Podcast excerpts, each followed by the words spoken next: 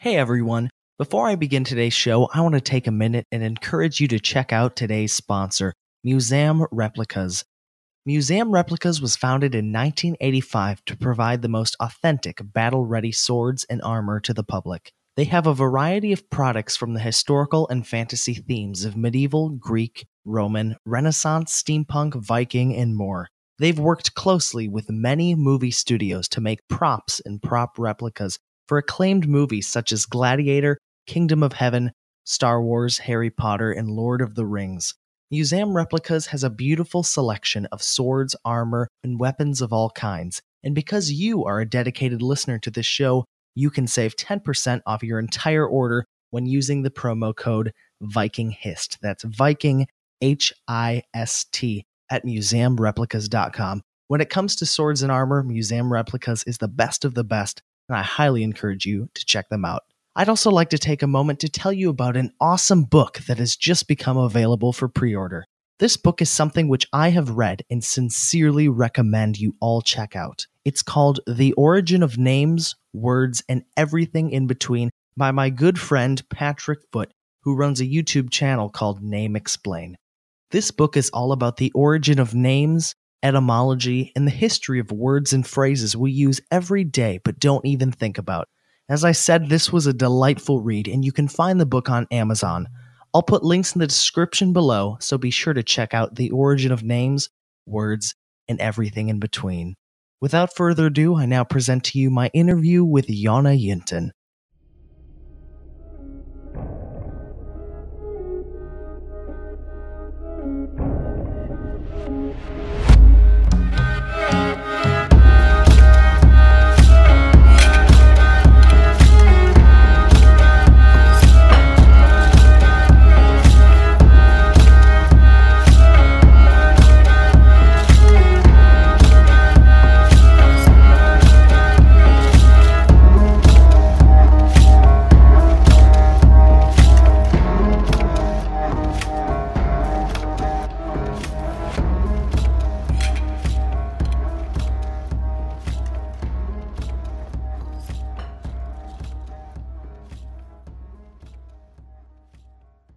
I'm so excited for today's episode because I am joined by the Jonna Jinton, Swedish photographer, artist, and in 2016 voted to Inspire of the Year in Finest Awards, which is the Nordic region's largest blog competition. Jonna, thank you so much for joining me and welcome to the show. Wow, thank you so much for having me. It's an honor to join your podcast.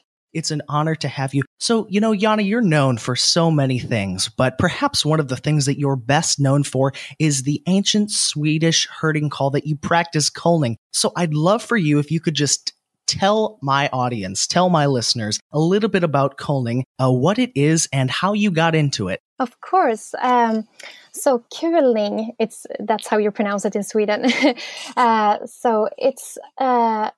a kind of vocal or singing technique with a very high-pitched sound that was mostly used by women in especially Sweden and Norway back in the days.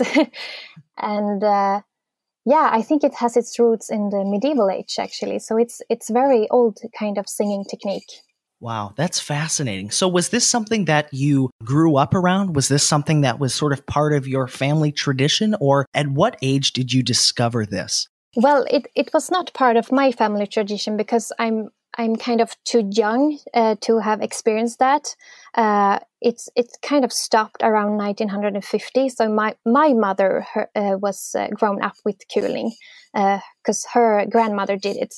But since it stopped in 1950, I never got to hear it in real life. But I discovered it the first time when I was 12 years old. And I remember it so strong because it was a beautiful experience. I was at a music museum with my school. And there was this woman that worked there. And then she just said, she told us to hold our hands over our ears. And then she performed some Kulning. And it was very, very loud. And it was amazing. I remember I was so fascinated. And I asked her 1,000 questions afterwards. Like, how do I learn? How do I practice? And since then, I've always wanted to learn it.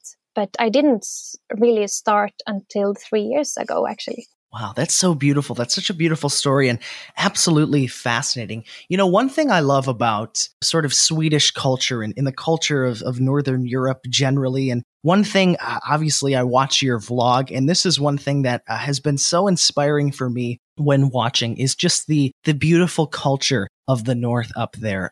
Just the beautiful forests and the auroras and the northern lights and the beautiful lakes and just the landscape is so beautiful. But what is living in Sweden mean to you? Is this something that is very near and dear to your heart? I remember watching a video, a song for Sweden, I believe it was, which was absolutely beautiful. Yes, that was my kind of style of the Swedish anthem, and yes, I really love this country for many reasons. It's given me a beautiful life, of course, and the nature is so beautiful. And I think especially people in Sweden doesn't really take care of that. They don't really see it. Mostly people outside Sweden see the beauty of it. So I think to do that song was a way of really showing, like, can you see what a beautiful country this is? Yeah. That's incredible. My next question for you is, and this is something that you're also very well known for. You know, I'll just kind of hand the microphone over to you and let you just describe it to all of my listeners who perhaps haven't heard of you yet. But what is your story? Your story is a very inspiring one indeed, and one that you've summed up quite nicely in a wonderful video on your YouTube channel. But I would just love it if you could tell the story of Jonna Jinton, how you came to live in this beautiful small village in the north that you do, and how you moved from a busy city lifestyle in southern Sweden. So would you be willing to just share that with my listeners today? Yes, of course I can. Well, it's sometimes very hard to, you know, do a short presentation of my story, but it began. I grew up in near Gothenburg, which is a big city in the south of Sweden, and when I actually grew up outside that city. But when I was 17, we lived like in the middle of the city, and I really felt like I was in the wrong place. And when I went out of high school, I felt very lost in life. I didn't really know what I should do. But that's at that age, many people are like living their life. They're like traveling, getting jobs, getting apartments. And I just felt so lost. I was really depressed because all I could think about was, you know, another life. I wanted to live close to nature, and I dreamed about having a cottage with a fire and a dog. And yeah, it's actually quite a long story until I took the move. But when I was 21 years old, it was 2010, I just decided to move because we had a little summer house in the north of Sweden where my mother is born and my mother's mothers. I have roots back there in 12 generations. So every summer when I was young, we visited this little place, and I've always loved it so much. And it's only 10 inhabitants living there. So it's like a little village in the middle of the forest. It was all that I was dreaming of.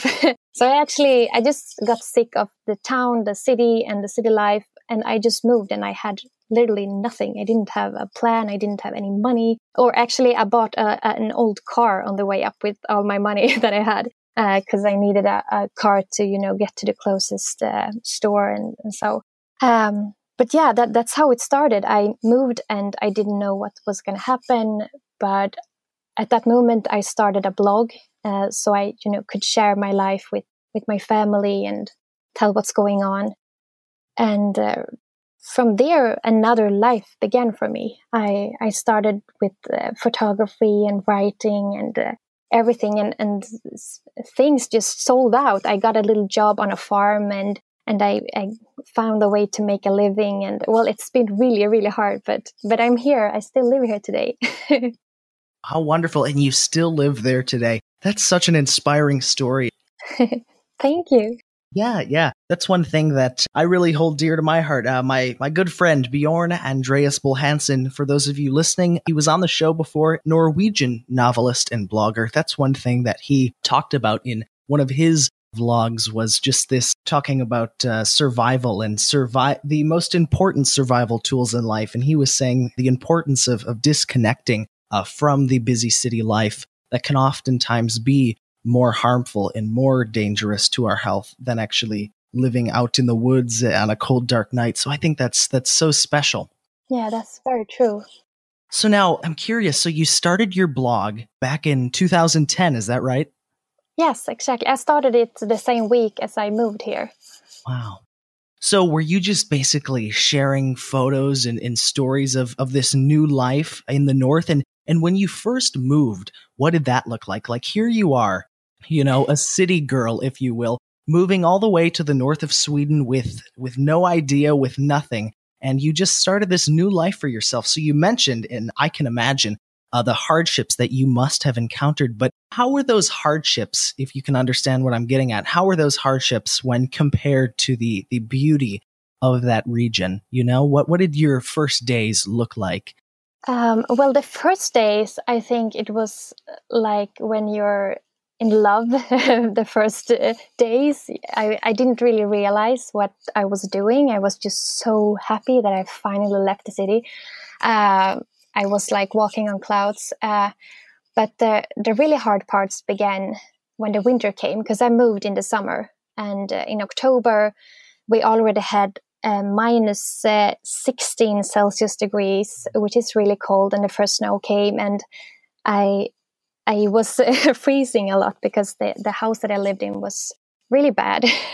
And I had bought some wood, but it was all wet. So it was really hard every day for me to make fire in the stove. And at first I didn't even have any hot water, so the first months I had to swim in the lake to get clean, and yeah, it was like another world. I felt like I lived 100 years back in time. I really had to start from scratch, but that time, like the first year, I lived like that, and it just taught me so much. I finally started appreciating the small things in life again, like just feeling warm or, having food on the table, because I was really poor at that time as well.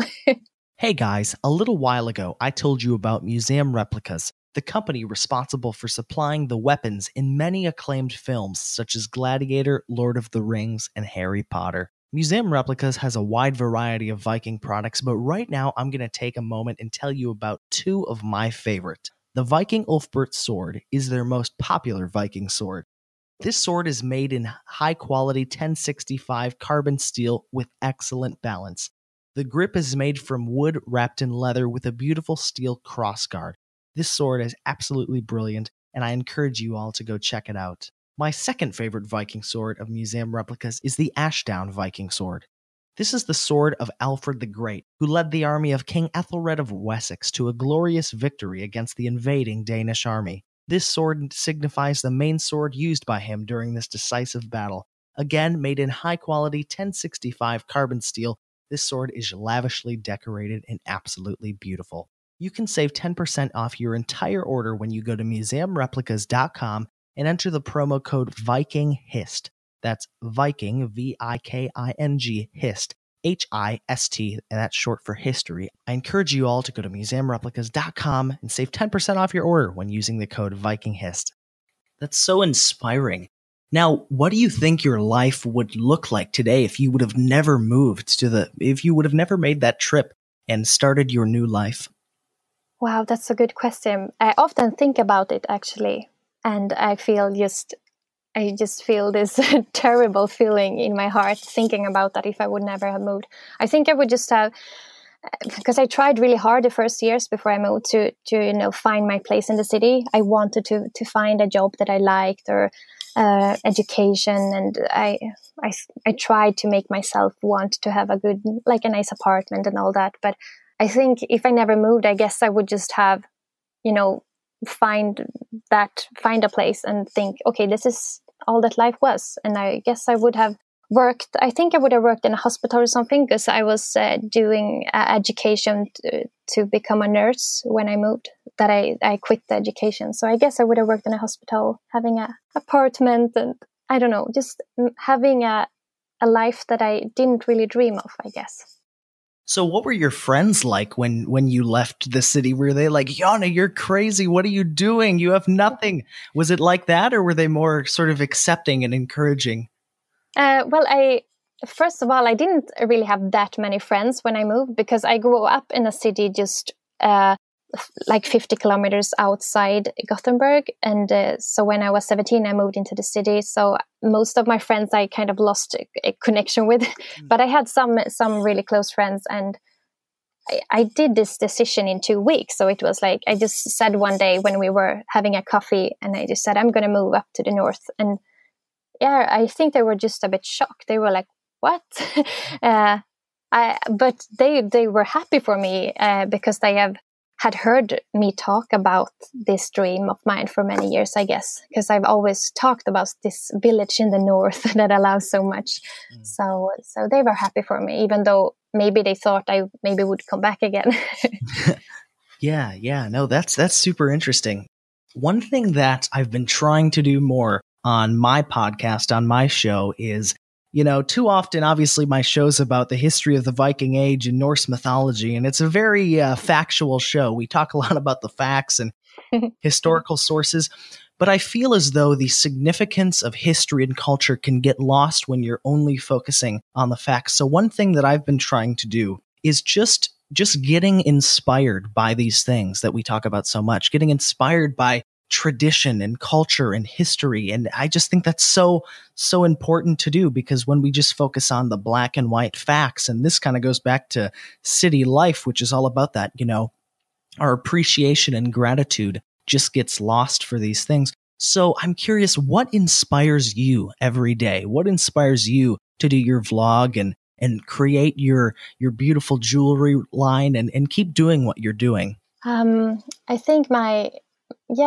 inspires me is I want to give something to people. I want to affect them and I don't know, it's so hard sometimes to express myself in English, but I think it started when I saw people's reaction to my photos and my Kulning and my videos and everything. I felt that, okay, I can continue doing this and give something. I can touch people's hearts in some way. And that is really what inspires me. That's definitely why I want to keep going every day and take better pictures and do more beautiful videos or music, because I feel that maybe I can just give them something, like a break from the daily life, maybe make people feel a little bit less stressed in a way. We all crave that in a way. It's kind of like watching your Kulning videos. When you sing and you practice these herding calls and the cows come to you, it's almost like an ancient part of their souls, if you will, still remembers hearing that music and they still come to you. It's kind of like deep down in our hearts, we all crave a simpler life. Yeah, that's so beautiful described. If you could just give us some insight, you know, what's next for Jonna Jinton? You've recently launched your jewelry line, crafted by your husband not too long ago, which is absolutely beautiful. And my understanding is that it's been taking off, which is really exciting. But, you know, what is next? You've won all these wonderful awards and your jewelry is doing very well. But could you just give us a little insight there?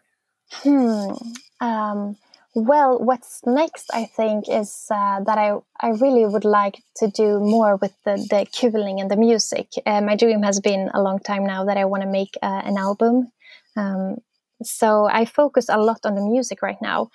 And otherwise, I rarely have, you know, big dreams like that. I feel right now that I'm just so happy with life right now that I get to do what I love every day and, you know, spend my days out in nature, capturing beautiful moments. And so I just want to keep doing that, and then I will be happy.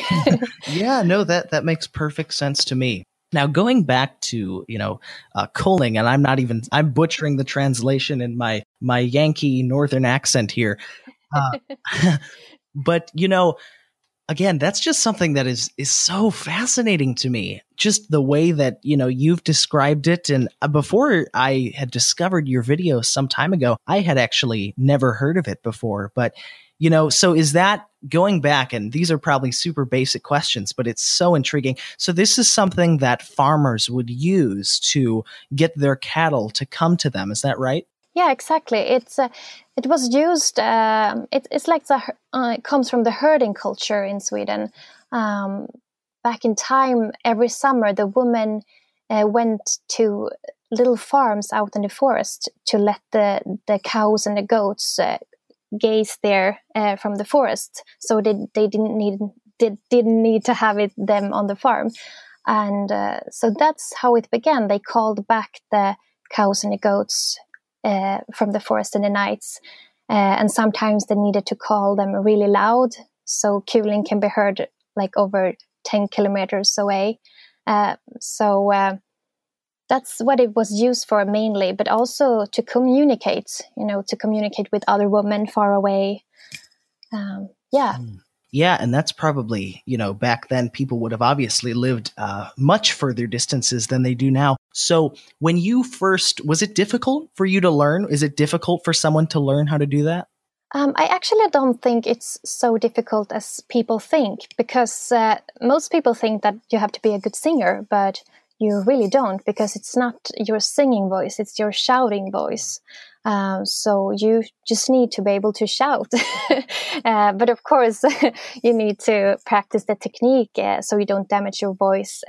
But both men and women can learn. Everyone can learn. But the beautiful thing about it is that everyone has their own sound. You cannot really sound like anyone else. You have your own voice, and you can go maybe not as high pitched as someone else, but you can do other sounds. So everyone can learn, and it's not that hard. Yeah, no, it's different for everyone. That's something I really love about it.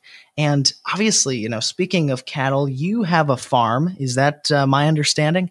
No, I don't have my own farm. I only have a little cow. But every summer, the farmer brings her, I don't know what you call it. It's not cows. They haven't got a calf yet. Do you say that? Yeah, that's right. A calf. Yeah. So they come here during the summers to go on the fields.